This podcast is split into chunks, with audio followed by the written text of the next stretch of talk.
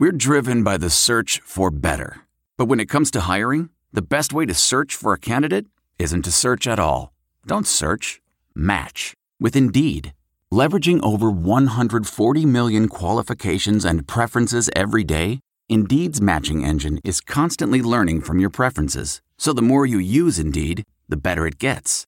And listeners of this show will get a $75 sponsored job credit to get your jobs more visibility at Indeed.com slash match. Just go to Indeed.com slash match right now and support our show by saying you heard about Indeed on this podcast. Indeed.com slash match. Terms and conditions apply. Need to hire? You need Indeed. Blog Talk Radio.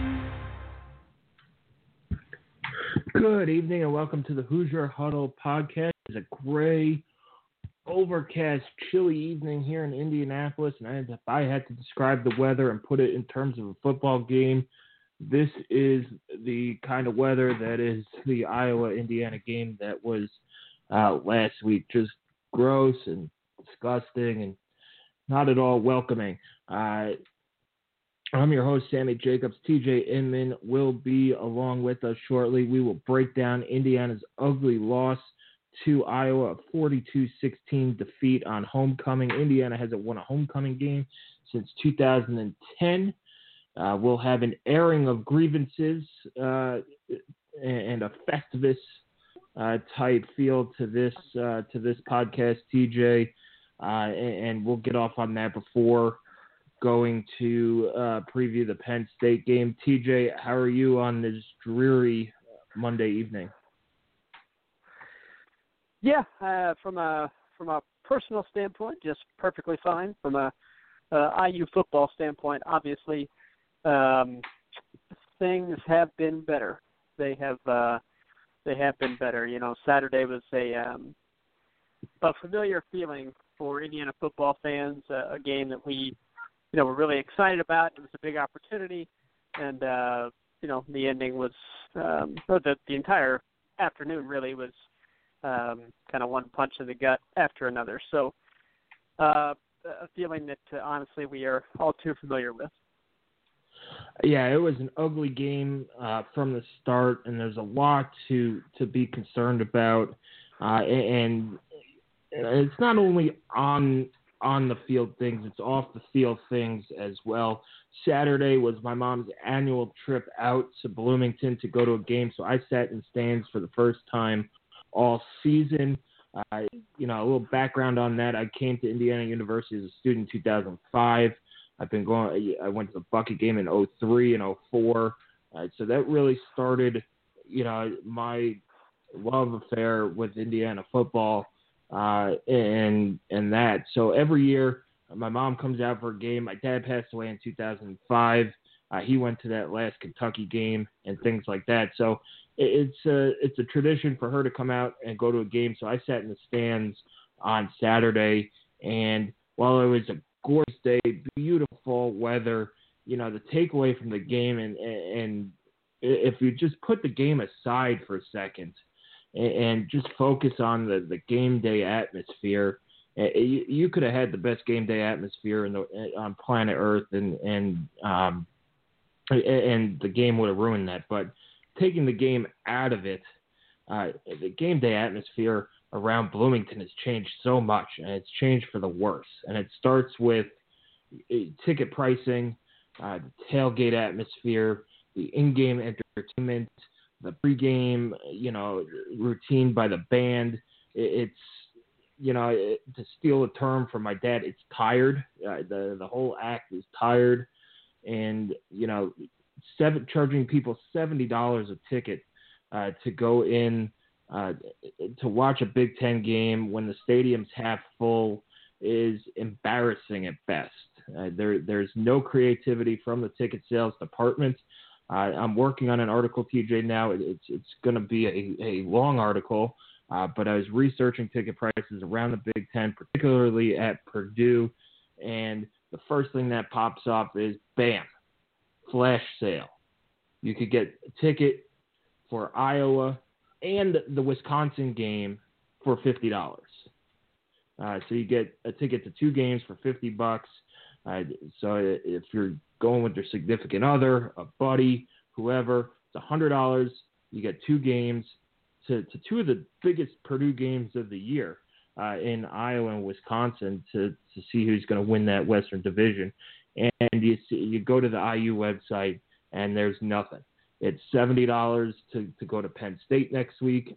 It is probably you know it's seventy dollars to go to Maryland, and it's seventy dollars to come to the bucket game if you want to cut your Thanksgiving uh, weekend short. Now it's ten dollars for kids and ten dollars for college students. That's fantastic, uh, but seventy dollars is it's just way too much uh, to sit in in the wings of an empty Memorial Stadium uh, there's just no creativity in how they do things uh, with their ticket pricing, and it's you know it's filtered down. And, and to go on to tailgating, uh, we, we have a group that that we tailgate with, uh, and and friends uh, of of the site and show and things like that. And they've been tailgating there for years uh, and, and have a tradition. And that back parking lot is is empty, and, and probably the, the people who are making out the best are the church across the street because IU sold out pre-sale surface parking. Those people don't show up until 45 minutes before the game, and that parking lot at the church, which I TJ, I believe you park at uh, during games, uh-huh. is packed packed with tailgaters, packed with atmosphere, packed with people who want to be there and would add to that. And and IU is is driven them across the street uh, and things like that. So, you know, as bad as the IU football team was on the field, and they were awful on Saturday, uh, the athletic department has totally sucked the air out of going to an IU football game. You know, I didn't get to tailgate that much. I, I wasn't dragging my mom, who's uh, in her 70s, down to, to tailgate for a noon game at seven in the morning. I I, I don't do that to her anymore. um, but it's it's you know, it's there's no music playing, there's nobody barbecuing, you don't get the smells of a game day. And what was once a, a really, I, I wouldn't say great, but it was a really solid uh, tailgate Saturday in Bloomington has become uh, maybe boring at best. There's no music, no smells, no atmosphere, no games, nothing. Uh, it's become boring at best, and, and it's really affecting those you know the atmosphere around the stadium, uh, and it's not even before you go into the stadium. When you go into the stadium and you see a half full crowd, and the band comes out and they play the alma mater song, which is a super slow song, and follow that up with back home again in in, in Indiana, which is another super slow song, just doesn't fire people up. And that's my biggest thing is if you're, you know, do college football the right way either sing your alma mater at the beginning or the end of the game, uh, or you know pick one. You could sing "Back Home Again" in Indiana at the end of the game too, but you can't do both two times in a row. It's you're putting people to sleep. Uh, it was actually really cool to do "Back Home in Indiana" again when it was sold out and the students were singing at Ohio State. But when that stadium's half full and you play those two slow songs back to back, it is absolutely killing the atmosphere uh, for those in there. The in-game stuff is is, and I don't want to disrespect minor league baseball, so I'll call it semi-pro, uh, maybe some beer league softball antics. Uh, and things with the catch the punt with the helmet on, which people couldn't catch the punt, so they took the face mask off the helmet, and you know, finally the guy caught it on, on his third third try. Uh, the bubble race, all these things have got to go. There's too many ads.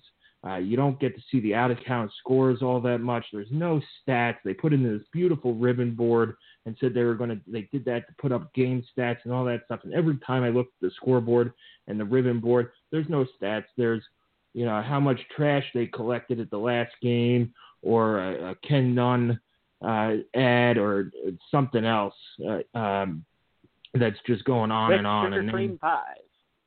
Yeah, that's it. Whatever it is that they're selling. It's on, on the stadium, and, and I get it. I get you have to make money and ads, but you can't speak out of both sides of your mouth like that. Uh, and the athletic department and the university are so against selling alcohol at the game uh, as a rev- source of revenue, and they know they have to. uh, that they they're it's like going to a website and eight thousand pop up ads uh, come up and, and it's distracting to the game. It ruins the atmosphere and all that stuff. Sell beer, and if you're really dying for money, suck it up and put field goal nets in and put the All State thing on there, and they they'll donate to your general scholarship fund as well. Uh, so it, it's you can't talk out of both sides of your mouth on that. The the the races are dumb and childish, uh, and you know just it, it is not a, a college football atmosphere. The band doesn't play as much anymore, which is a shame because they're actually a really good band. Uh, it, you know, they need to play some new stuff, but they're a really good band. They don't play anymore. You have to pick a song, and that's basically it. Uh, you know, the halftime show is not even worth staying staying around for in your seat, uh, and, and all that stuff. And then in between timeouts, I get you have to honor uh, your eye association people and, and big time donors, and you want to promote your other sports teams and things like that. But man, you gotta you gotta do something to pump up the crowd, and and then to top it off, TJ, this is the worst. This might be the worst idea in the history of ideas. Is uh, the oblivious camp? If Indiana wasn't, you know, people think Indiana's a joke, and and they have every right to do so but man, Indiana can't make fun of itself. You can't have an oblivious cam that goes around searching for fans who are not paying attention. Talk about, you know, cutting off your nose to spite your face. That that that's a terrible idea. And whoever came up with that, I mean, my goodness, can you not come up with anything better? Do an out of town scoreboard update. Throw some highlights on of George Taliaferro, who passed away, who they honored on Saturday. You know, maybe you know, go around to alumni and ask what they thought of George Taliaferro and play that in between timeouts. Uh, to to do the oblivious cam uh, with whoever was running it, whether I think it's Laura Overton or somebody uh, who, who's a local news person as well. It, it's just awful, and that to me, like that to me, is why it's not why they lost, but I am so upset, and I haven't even talked about how bad the game was already yet. And, and it, it's just you know it's those things. Uh, the dank bathrooms. They still have the troughs and all that stuff. And as, as nice it is to get the closed-in stadium, the, the game day experience at IU is just so bad, and it's boring. My mom left around it, and you know, it's boring. I mean, she loved having, watching the band after the game, and and things like that, but it's boring. And I would, you know, I was sitting there going, what, what do you do? Uh, but anyway, that's my 10 minute rant on that, TJ. Let's get down to the game. Uh, initial thoughts on, on the loss to Iowa. Uh, you know, we we said in our pregame podcast uh, that you know Iowa had I called them the best tight end duo in the country. Uh, and so I feel like I gave them an ample amount of respect. And then they, you know, they looked even better. IU made them look even better than they uh, than what I was pumping them up to be. You know, Noah Fant and T.J. Hockenson, uh, they killed IU. It, they absolutely eight killed them. Eight catches, um, like 210 yards and three touchdowns, and and a lot of them were it, it, seemed to be uncontested yeah, it seemed like any time they were even targeted, which I know this wasn't the case. There were a couple times they were targeted that it didn't work out, but it seemed like any time they were targeted, it was a huge play for Iowa, uh, and that that shouldn't happen. I mean, it's uh, you know, it's not like these two players were a surprise to Indiana. I am a 100% sure that they were the focus of the scouting report, and it, it didn't matter. Um, I mean, Nate Stanley, while a a good quarterback, you know, and I I said that I I compared him to Brian Lewerke, uh, perhaps a little bit uh, better decision making and a little bit less of a running threat. Um, and they made Nate Stanley look like a you know Heisman contender. I mean, he was uh, he was very good. I think it is important to give Iowa credit because they played fantastic football. Uh, they they really did have a tremendous game. And um, to be honest, I'm not sure if Indiana played like a A minus game on Saturday, which they certainly did not. but I'm not sure that even if Indiana did in Iowa on Saturday, uh, the Hawkeyes no, you, were really, really good. Yeah, but you feel a lot better if this game oh, is sure. you know no, 42-35. Yeah. Indiana came out and pulled oh. out their their worst game in the last three or four years. Yeah. And they they I, probably I, you don't beat anybody with that effort on Saturday. No, I, I 100% agree with that. I just I want to give credit to Iowa. I don't want to um, just you know say that this was all um, just an Indiana crap fest, which it was, but uh, the Hawkeyes deserve credit, and they're you know perusing their uh, their fan site um, on SB Nation after after the game, looking at some of their recap stuff uh, a lot of people on there felt like it was, you know, one of the better games that Iowa's played in recent memory. You know, maybe uh, the only one that was mentioned consistently ahead of it was uh, their shellacking of Ohio State last year. So uh, I think it's very possible that Iowa is actually the best team in that division. We'll see how that plays out, but um, you know, from an IU standpoint, uh, pretty much nothing went right. I thought that Haydon Whitehead actually had a pretty good game punting. Um, that's never good. That's never good that's thing. about all that I can. No, no, but that's when you're really scraping the bottom of the barrel to come up with the positive. That's one I can find. Um, from a coaching standpoint, um, I'm just really confused with the offensive play calling. Um, is the game plan so conservative because of a lack of trust in Peyton Ramsey's arm? Uh, if so, why is Michael Penix not playing? Um, is is it just a philosophy that they have that they're not going to take chances on offense? They're not going to be creative. Uh, heck, if I know the answer at this point, but uh, it's just incredibly bizarre to have a game plan against Ohio State, which was, I thought, pretty darn good for the most part. Uh, you know, aggressive downfield passing mixed in with some creative play schemes. Um, you know, and we we gave the coaching staff credit for that when it happened. You know, we we were asking for it, and we saw it on, on Saturday against Ohio State two Saturdays ago, uh, and it looked it was fun. And then against Iowa, it was basically the exact opposite. Indiana took pretty much one downfield shot uh, when the game was actually in any type of question, and that was the Ty Fryfogel. And guess what? It was a touchdown. Um, I just continue to not understand, uh, and it's not like you know this is new complaining from us. We have talked about this consistently. Some of your well, best we never players compl- are we never Westbrook. complain about anything, TJ. Never. Well, yeah, I guess that's the narrative too. But you know, Donovan Hale, Nick Westbrook, uh, and you know, I think Ty Fryfogel's looked pretty good too. You know, those are some of your best offensive weapons, certainly, uh, and some of the best players on the team. And they're they're a mismatch problem for college secondaries because of their size, and Yep. it, it's not being exploited. It's just not. I, I you know, in college, and really we're seeing this a lot in the NFL too. It doesn't make sense to me to not take deep shots. The reward is so much greater than the risk. I don't understand why you wouldn't do it consistently. Uh, I'm not saying every down you chuck it. Consistent part of your game plan, and it's not with Indiana. Uh, No, and as that's a something- result, the running game, yeah, as a result, the running game is completely suffering because defenses know, hey, we don't have to worry about having a deep safety. We can creep up, put eight guys in the box, and and very few teams can run it successfully when there's no respect for the vertical passing game. Very few teams, and Indiana's one of those that falls into the you know vast majority that cannot in that situation.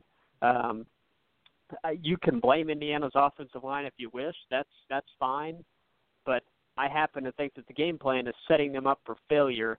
Uh, and again, is that a result of a lack of belief in Peyton Ramsey's arm strength? Well, maybe it is. That would make sense if so. But if that's the case, why aren't we seeing Michael Penix, who has demonstrated in limited viewing uh, that he does have the arm strength to to make the vertical passing game a threat? I don't know the answer to that question. We don't know the answer to that question. Uh, but it's certainly frustrating. Switching over to the other side of the ball, again, we family look. I thought IU's run defense was good on Saturday, uh, but Ooh, you know, yeah, I disagree. Iowa's run game. Well, Iowa's run game is is bad, um, and and the running defense. Look, maybe I'm just saying it, it looked good because of how bad the pass defense looked. I, maybe that's Maybe, but Uh, it was. yeah, it seemed I- that Iowa, at least in the run game, was getting four, five, six yards on first down, especially with uh, the wide receiver Sargent moving to the backfield and playing running back going up the middle. It seemed like he was getting ten yards uh, every time up, and you know th- there were just no negative plays. They got you know one sack, a couple tackles for loss, but every time it was second and five and, and third and two and things like that. And you're they they converted eight out of th- uh, eight out of twelve third down. So you know it's the first down defense is, is, is awful, and it kind of reminded me of the, the 2015 IU defense. It's like they're reverting back to that Brian Knorr defense where they have spurts where they'll get a few stops in a row uh, and try and get the offense back into it, but they don't have that the offense. uh, They don't have they have the weapons because I, I I I will take Nick Westbrook, Donovan Hale, Ty Fryfogel, and, and Luke Timian any day of the week. Um, but Yeah. it's you know in IU's run game they only ran the ball with the running back, I think, 11 or 12 times, and they got four, four and a half yards of carry, and then just totally abandoned Yep. it. Uh, and that's something that Mike DeBord, I asked today, how do you become not one dimensional? And he said, well, we ran the ball well. Well, if you're, and, and all credit goes to Ken Bikoff because we talked about this at length after the press conference. Uh, it, he goes, you know, why, then why don't you run the ball more? And you know, the, Yeah. I asked I asked Tom Allen today uh, about you know he wants uh, he preached being aggressive on defense, aggressive as a program, and it's just so odd that they're not aggressive on offense. And how do you get that aggressive mindset to the offensive side of the ball? He said he challenged the guys in that regard. Uh, he gave credit to the defense. Uh, that said that that had a lot to do with it. They they want to control the tempo, uh, which you, you can't do if you're not getting first downs. Uh, they're you know they want to push the envelope with tempo and creating big plays, which fantastic. If you want to if you want to create big plays, you got to throw the ball deep, or you got to get the guy in there Yep. who could put the ball on somebody quickly to where that receiver can make plays. Two plays stand out to me, um, and, and there might have been a third uh, with throws that, while they were completions, and and people will fall in love with Peyton Ramsey's completion percentage and quarterback efficiency rating, uh, just were bad throws. Uh, it- there- was a play where Reese Taylor had to dive uh, for a ball where Yeah. if you put it on him, he gets at least five yards, uh, maybe more, maybe even a first down. A, a, a throw to Donovan Hale that that hung up there forever, and he takes a big shot to the side uh, on a high throw. Another ball to Luke Timian, uh, which is, uh, you know, he fitted into a window, but Luke Timian gets rocked uh, right on the sideline. It's these are the little plays that, sure, if you want to throw five yard outs and, and five yard crossing patterns and let your playmakers play make plays, then do it. But you got to put in the guy who could get the, the ball there before the defender. You can't you can't make a play with a guy hanging on your back. You're, you're just not. It's not going to happen. Nobody is, you know, Captain America or the Hulk who could just shed guys like that. If they were, they, they'd be playing in the NFL right now. Uh, but that that to me Todd is Gurley might be. but he's in the NFL. and Yeah, you yeah. know, these things you got to get the ball to receivers quicker, get it out quicker. And Peyton Ramsey, to me, you know, and, and I asked another question. He's thrown seven interceptions, which, if you take out Artur Yep. Sitkowski in Rutgers, is the worst in the Big Ten. And he's tied with like three other guys. But Rutgers has the, guy at Rutgers has 15 interceptions. And sure, people are going to say, well, he's the true freshman. This is the danger of playing a true freshman. Well, at least they're playing their young guy.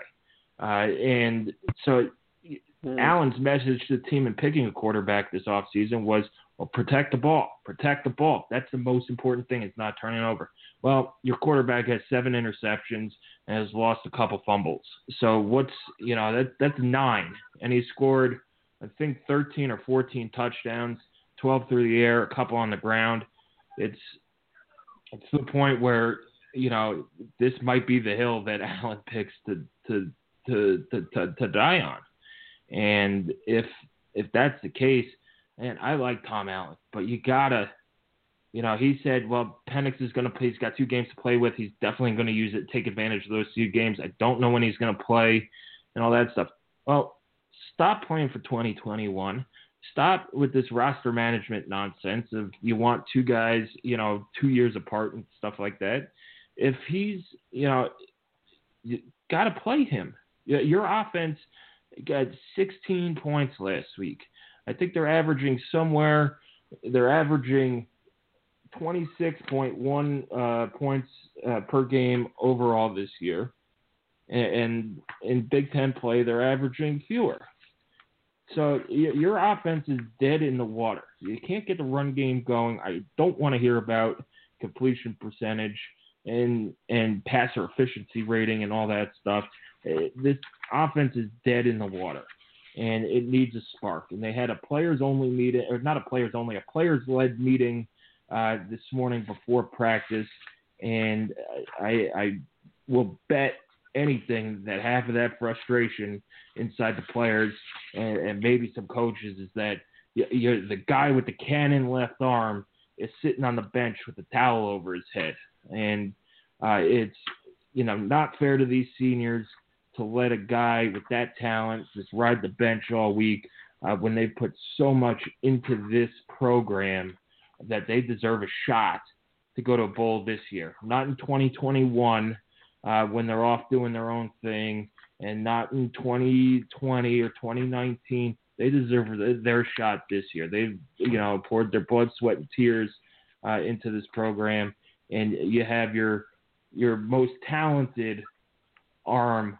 on on the bench, and it, it just boggles my mind because they say one thing and do another and, and I I don't get it anymore, and it's confusing. And, and going back to the defense, TJ, uh, it seems like the secondary has hit a wall, uh, and there's a lot of young guys playing and playing in, in you know these big games against bigger teams uh, for the first time, and, and high school ball is usually wrapping up around now for some of these guys, and they're pushing their bodies further than they've been pushed before. So that kind of buys into this. I, I had another theory where yeah, the secondary is getting more interceptions. They're a little bit more aggressive going after the ball, but they're also susceptible of getting burned a lot more, and maybe that plays into that and, and things like that. So th- this defense overall, they did not play well. They did not tackle well, and your best players have to play well. And you look at a guy like Marcelino Ball. He's a freshman All-American you know, coming off yeah. of a knee injury or leg injury last year. He had a bad game, and he's I want to say yep. he's having a bad season. Uh, he hasn't been really a factor uh, all year in, in terms of being the force that he was his freshman season, uh, getting takeaways and uh, TFLs and things like that. Uh, but your best players have to play well, and they're just not doing that and Jonathan Crawford as well. He did have that interception called back, but you know how many times over the last two weeks have we seen him get beat by a, a receiver uh, downfield? Now Marcelino does have 30 tackles and five tackles for loss, uh, but only one pass breakup, uh, one forced fumble. So he's not the force that he was before. Uh, Jonathan Crawford is 34 tackles, and you know you'll see your your leading tackles Damion Willis you have a, a lot of freshmen up there and, and young guys, Raheem Layne, TD Roof, Juwan Burgess. Uh, you know, Andre Brown hasn't been playing well. He's an upperclassman that you thought would play well, uh, and, and, things like that. And injuries have taken a toll. Uh, missing Jacob yeah. Robinson as a leader of that defense really hurts. They should get him back this week. Missing Coy Cronk on the offensive line uh, really hurt this week. Uh, they should get him back this week as well. And you know, it's just your best players got to play well. And then, you know, the, the mistakes you have on special teams.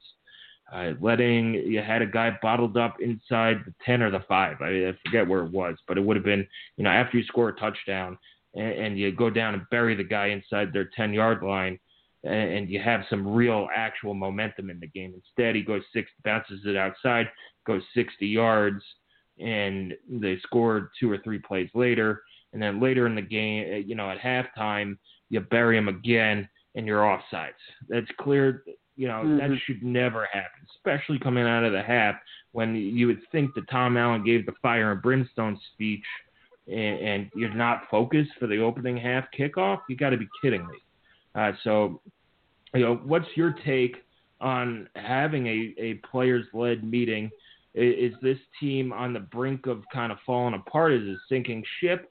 Or is this the moment that, you know, maybe we talk about to turn the season around get to that six or seven wins, uh, and you point back to, hey, this is the moment that they took uh, matters into their own hands and, and, turned this thing around? Well, time will tell. We're not going to know the answer to that. I think both are realistic possibilities.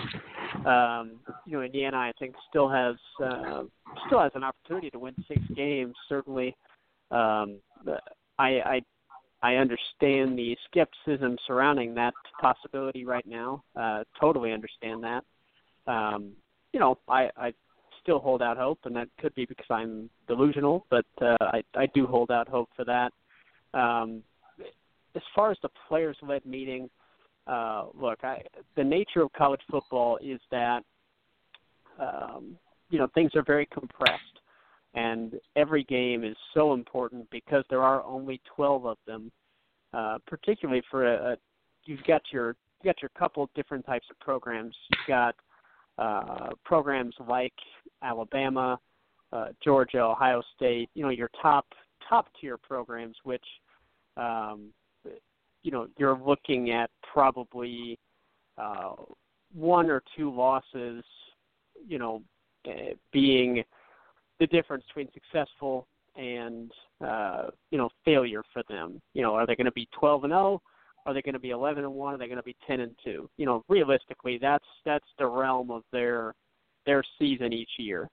Now, a program like Indiana falls you know well below that, obviously, where you know we are looking at success and failure uh, in the terms of are they going to be four and eight? Are they going to be seven and five, six and six, five and seven? You know that that window. But really, it it does fall into the same where everything's compressed and you have your games you consider winnable. Uh, and when you don't win those and you have a, a little bit of a losing streak here, um, I feel like every program in the country goes through something like this. You know, Penn State. Uh, I, I I would bet that they've had player-led discussions this week as well, or that they're going to. Um, you know, they've lost back-to-back games now, and you know, for them, uh, their fan base is, I, I you know, look through some of their fan sites.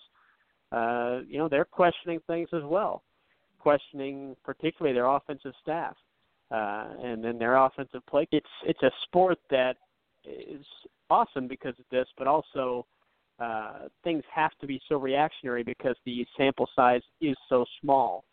Um, so I, I don't think that a, a players led meeting or um, things like that are reason necessarily to think that the ship is sinking or that um, you know you've you've got a, a season on the brink. Well, that could be the case. That could be the case. I'm not denying that. Uh, however, I don't think that it necessarily means that it is definitely happening. Uh, I think it's a possibility.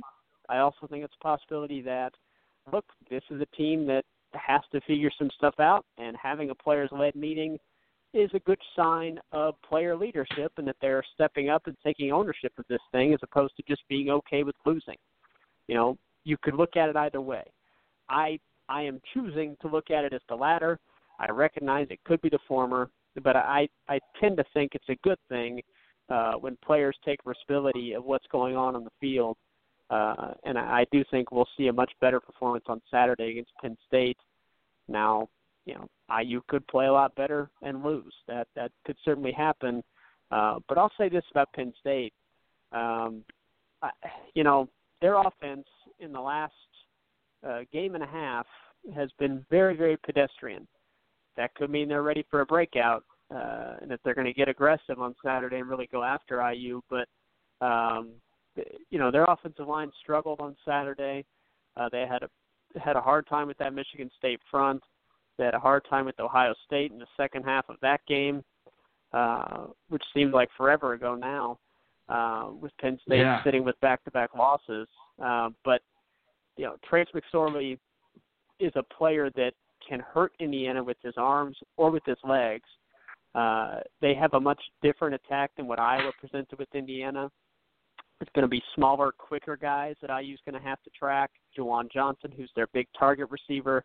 Uh, Miles Sanders had a couple of very big runs against Michigan State, but really their offense, outside of a couple of big plays, their offense was non-existent.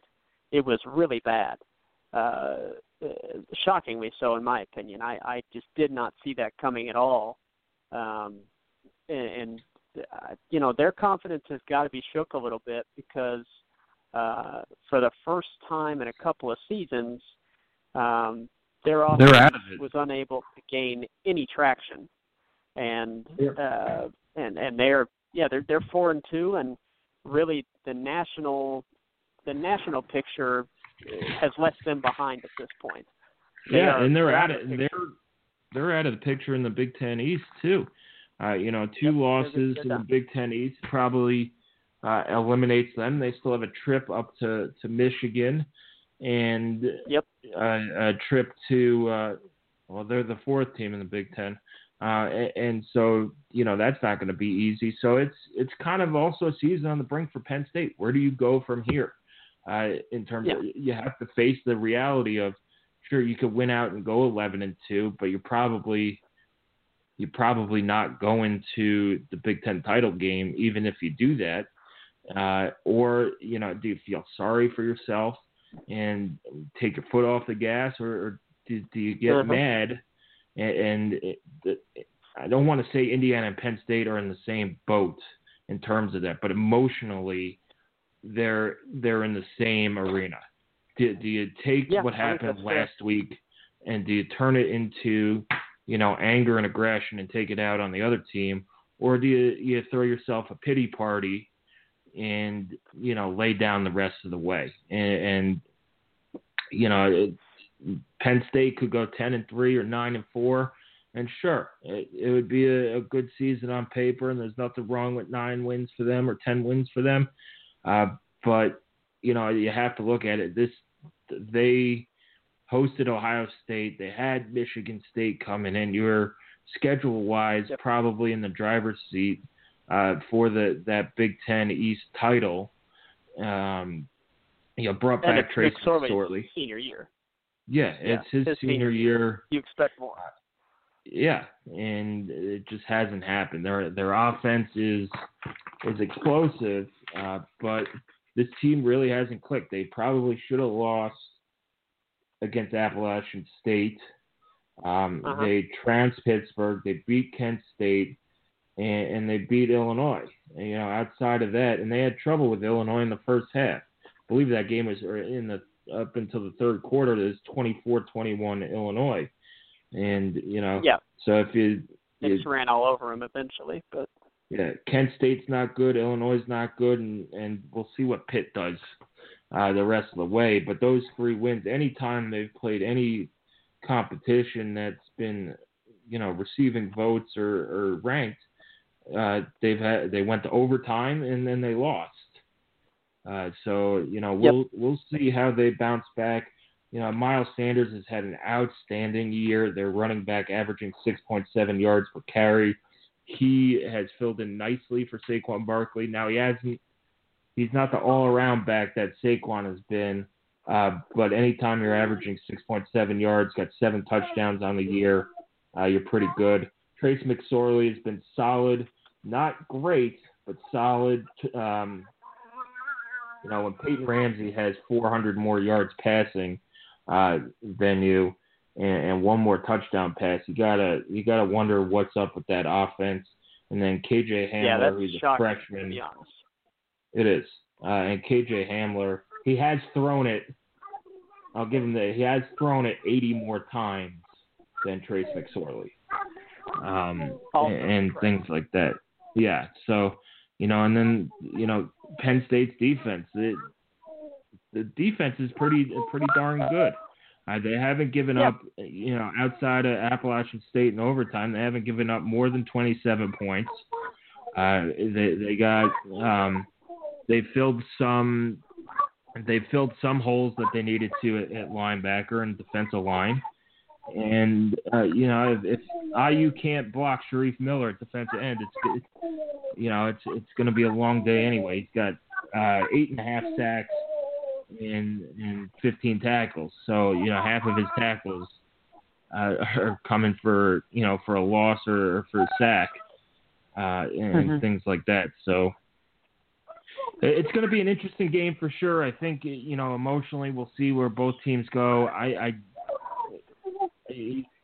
it's just not a good matchup for IU. It's it's not after you know maybe if they played well against Iowa you'd feel differently, but they put together uh, you know one of the the DiNardo Lynch era, uh, Cam Cameron era uh, stinkers, and uh, you know it's left a bad taste in everybody's mouth. And you know can they can they channel that in and and, and prove people wrong and, and come out and put up a fight?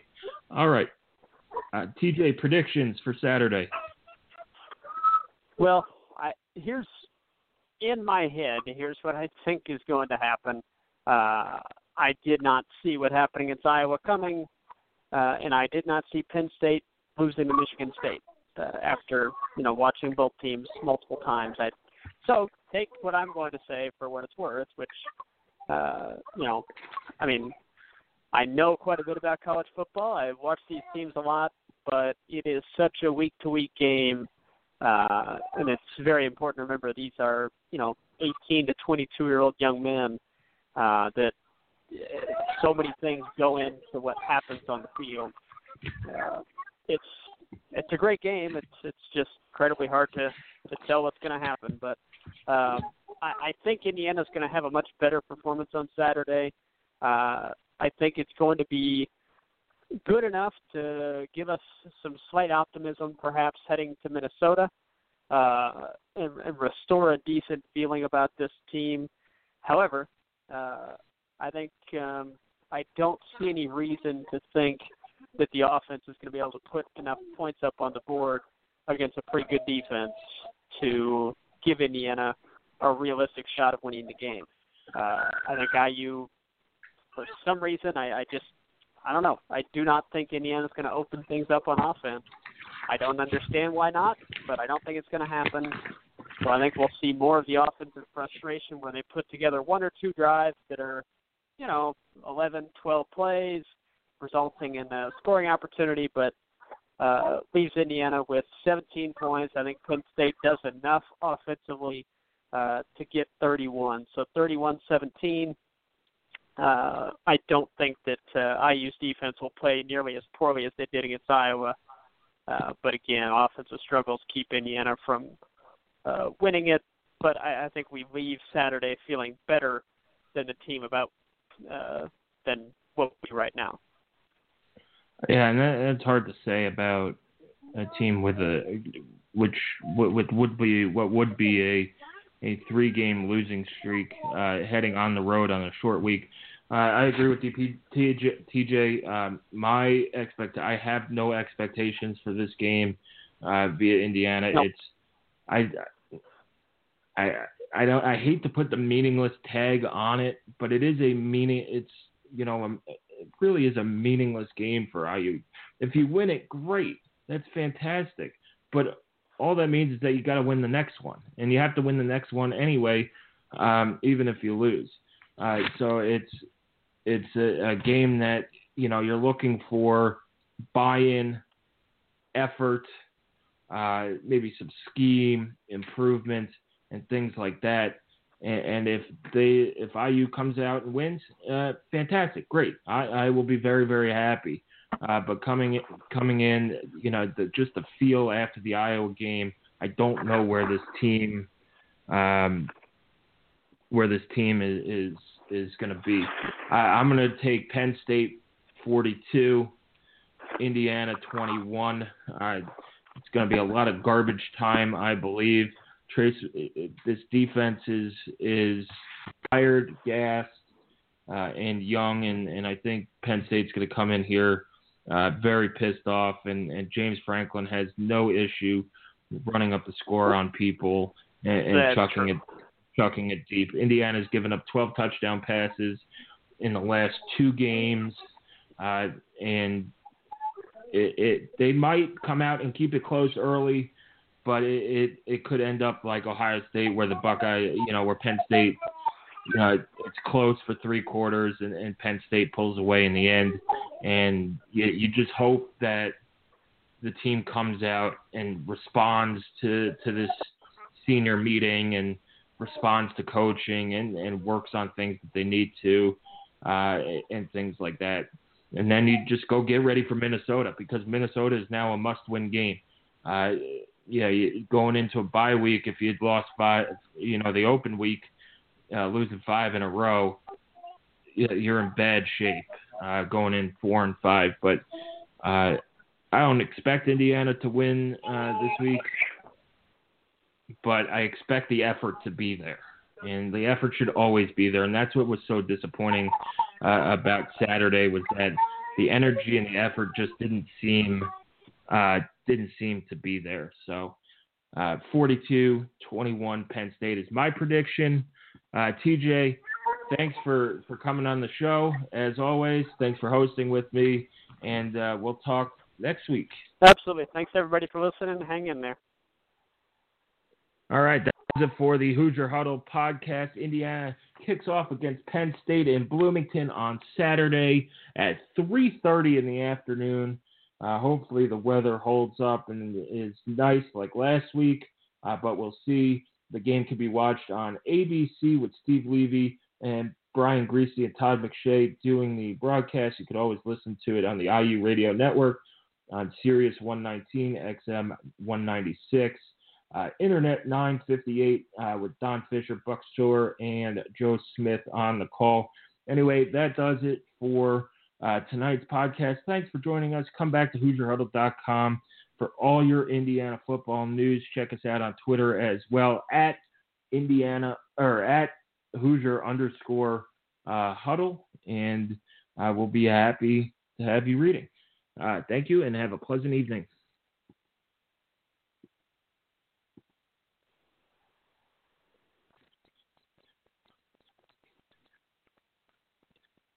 There are some things that are too good to keep a secret. Like how your Amex Platinum card helps you have the perfect trip. I'd like to check into the Centurion Lounge. Or how it seems like you always get those hard to snag tables. Ooh, yum. And how you get the most out of select can't miss events. With access to the Centurion Lounge, Resy Priority Notified, and Amex card member benefits at select events, you'll have to share. That's the powerful backing of American Express. Terms apply. Learn more at americanexpress.com slash with Amex. I want to tell you a story. It's a story about a scandal, broken relationships, gossip, rumors, money, corporate rivalry, and a broom. A performance enhancing broom. My name is John Cullen. I'm a comedian, podcaster, and for 20 years, I was a semi professional curler. And I want to tell you the story about how a single broom almost imploded the 500 year old sport of curling. We felt like we were bringing a knife to a gunfight. It's the story of a superstar and his fall from grace. Well, I was being dragged through the mud. It's the story of two brother entrepreneurs with a dream. I said, that's great news. It's a story of intrigue. I still don't understand why we want to keep his name secret. The full story has never been told, so I'm going to tell it. Broomgate How a Broom Almost Killed Curling. It was a year I'd like to forget. To listen to Broomgate, search for Broomgate in your favorite podcast app. That's all one word Broomgate. The NBA Finals are heating up. Looking for hot takes on all the postseason action? The Old Man and the Three, presented by BMW, is the podcast to listen to for the ultimate finals coverage. Host and former NBA sharpshooter JJ Redick not only has a plugged in perspective on the action from his time in the league, but he's also announcing the games in real time for ESPN. JJ has the ultimate insider point of view, and he's taking you along for the ride as he breaks down the best defensive schemes, dunks, and drives from each game. And speaking of incredible drives, there's no better place to tune into your new favorite podcast, The Old Man and the Three, than in a standard setting BMW. Luxury meets power to create a wholly new driving experience. Push the limits this NBA season with the brand that set the ultimate standard BMW, the ultimate driving machine. That's not just the sound of that first sip of Morning Joe. It's the sound of someone shopping for a car on Carvana from the comfort of home. That's a good blend. It's time to take it easy, like answering some easy questions to get pre qualified for a car in minutes.